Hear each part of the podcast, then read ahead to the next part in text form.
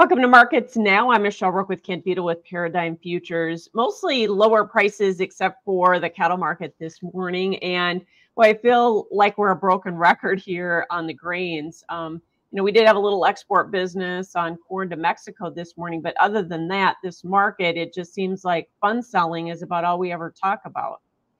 Yeah, and and you know the market seems to want to ignore some of this better demand uh, that we've seen. Uh, in fact, I continue to hear uh, people talk about demand being disappointing, even though our export sales in corn are 30% ahead of year ago levels. Uh, and of course, the USDA is forecasting a, about a 26% increase.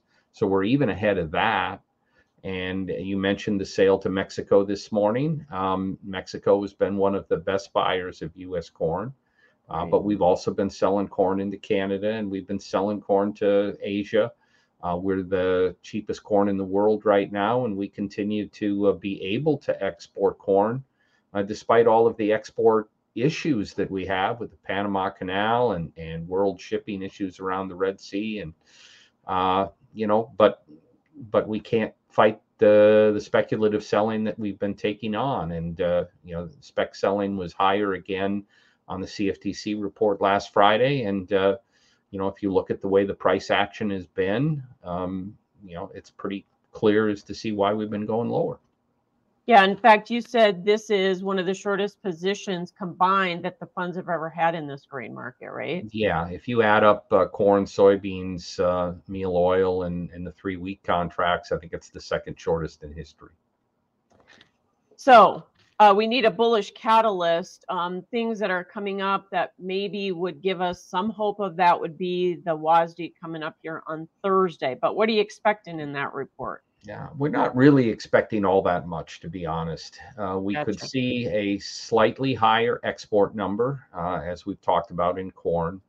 Um, we might expect a higher ethanol production number, but probably won't get one because we had this little slowdown uh, that was um, due to due to weather issues here in the month of January. So they might hold on any adjustments uh, on the ethanol grind. Um, uh, don't think they're going to do anything with feed residual usage. You know, over in the soybeans, um, you know, we had a large enough crush that we could see an increase in crush, but we probably won't get one for the same reason. I think crush slowed down a little bit in uh, early to mid January due to weather as well. Um, uh, yet uh, um, exports, of course, you know, have been slow, and they are they have turned a little bit behind year ago levels or the or the pace that we need to hit USDA numbers. So you could see uh, soybean uh, ending stocks rise a little bit.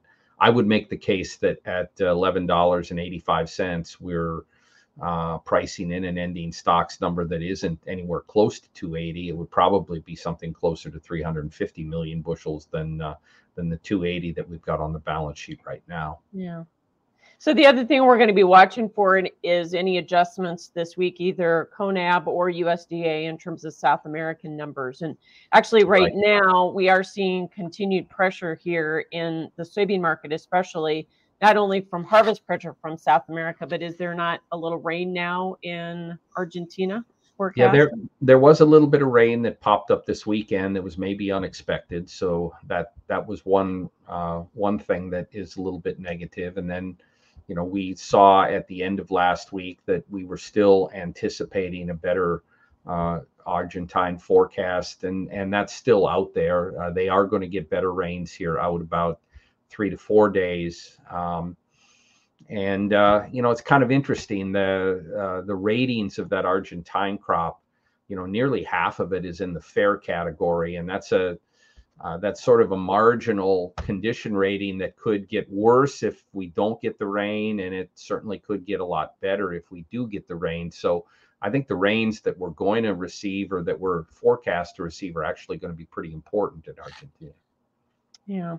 So do you expect we're going to see many adjustments downward in, you know, either CONAB's numbers this weekend or USDA on those South American, at least Brazilian numbers? Well, my expectation is that the USDA is going to be slow, if not really slow, to lower their estimate. Um, I'm not sure why it is that uh, the USDA is wanting to disregard, um, you know, the privates. But you know, I go back to uh, last year, for example, and and CONAB's uh, production number is about five million tons lower than what the USDA ended up with, and it was and Argentina's numbers five million tons lower than what the USDA ended up with. And that's a year later, and we still haven't moved. So I'm not expecting the USDA to lower that number very much. CONAB um, will be very interesting to see. Uh, obviously, the early yield results have just not been very good, but um, you know people have a lot of hope for uh, the later harvested soybeans because we have had better weather for those.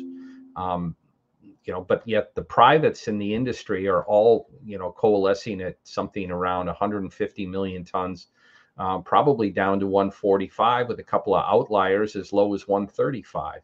And so um, it's going to be very interesting to see what CONAB does. And we all want to know what that number is going to be. But um, we're just going to have to wait here uh, until I think it's probably Wednesday when we're, we're going to see that number from CONAB. Absolutely. Uh, let's slip over to the wheat market. Uh, despite escalation in these Middle East uh, tensions or this Middle East conflict, uh, wheat is trending lower here this morning. Why are we not? Why have we not been reacting to this? Is it because it's slowing down shipping and that's kind of the offset here, or what?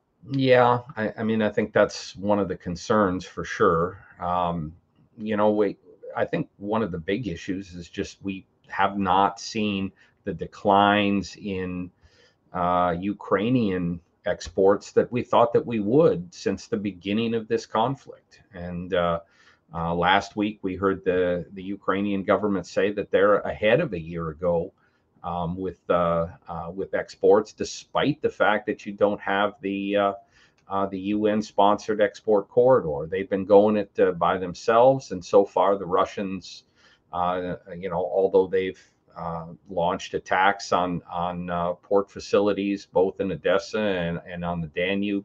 Uh, it just hasn't done much uh, uh, done much damage or had much impact, and so right.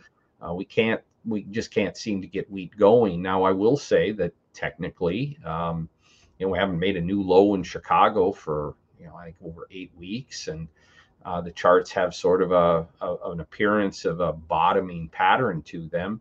You know, we reversed off a of contract lows in Kansas City a couple of weeks ago.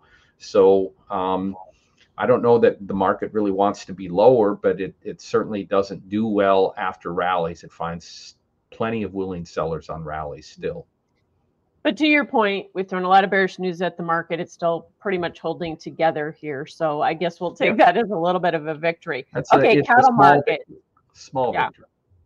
Uh, new highs for the move last week, higher weekly closes in the cattle. And this morning, we're seeing just a little bit of follow through buying ideas here that cash is going to be higher again. Continue to kind of push us this morning, or is this all fun buying?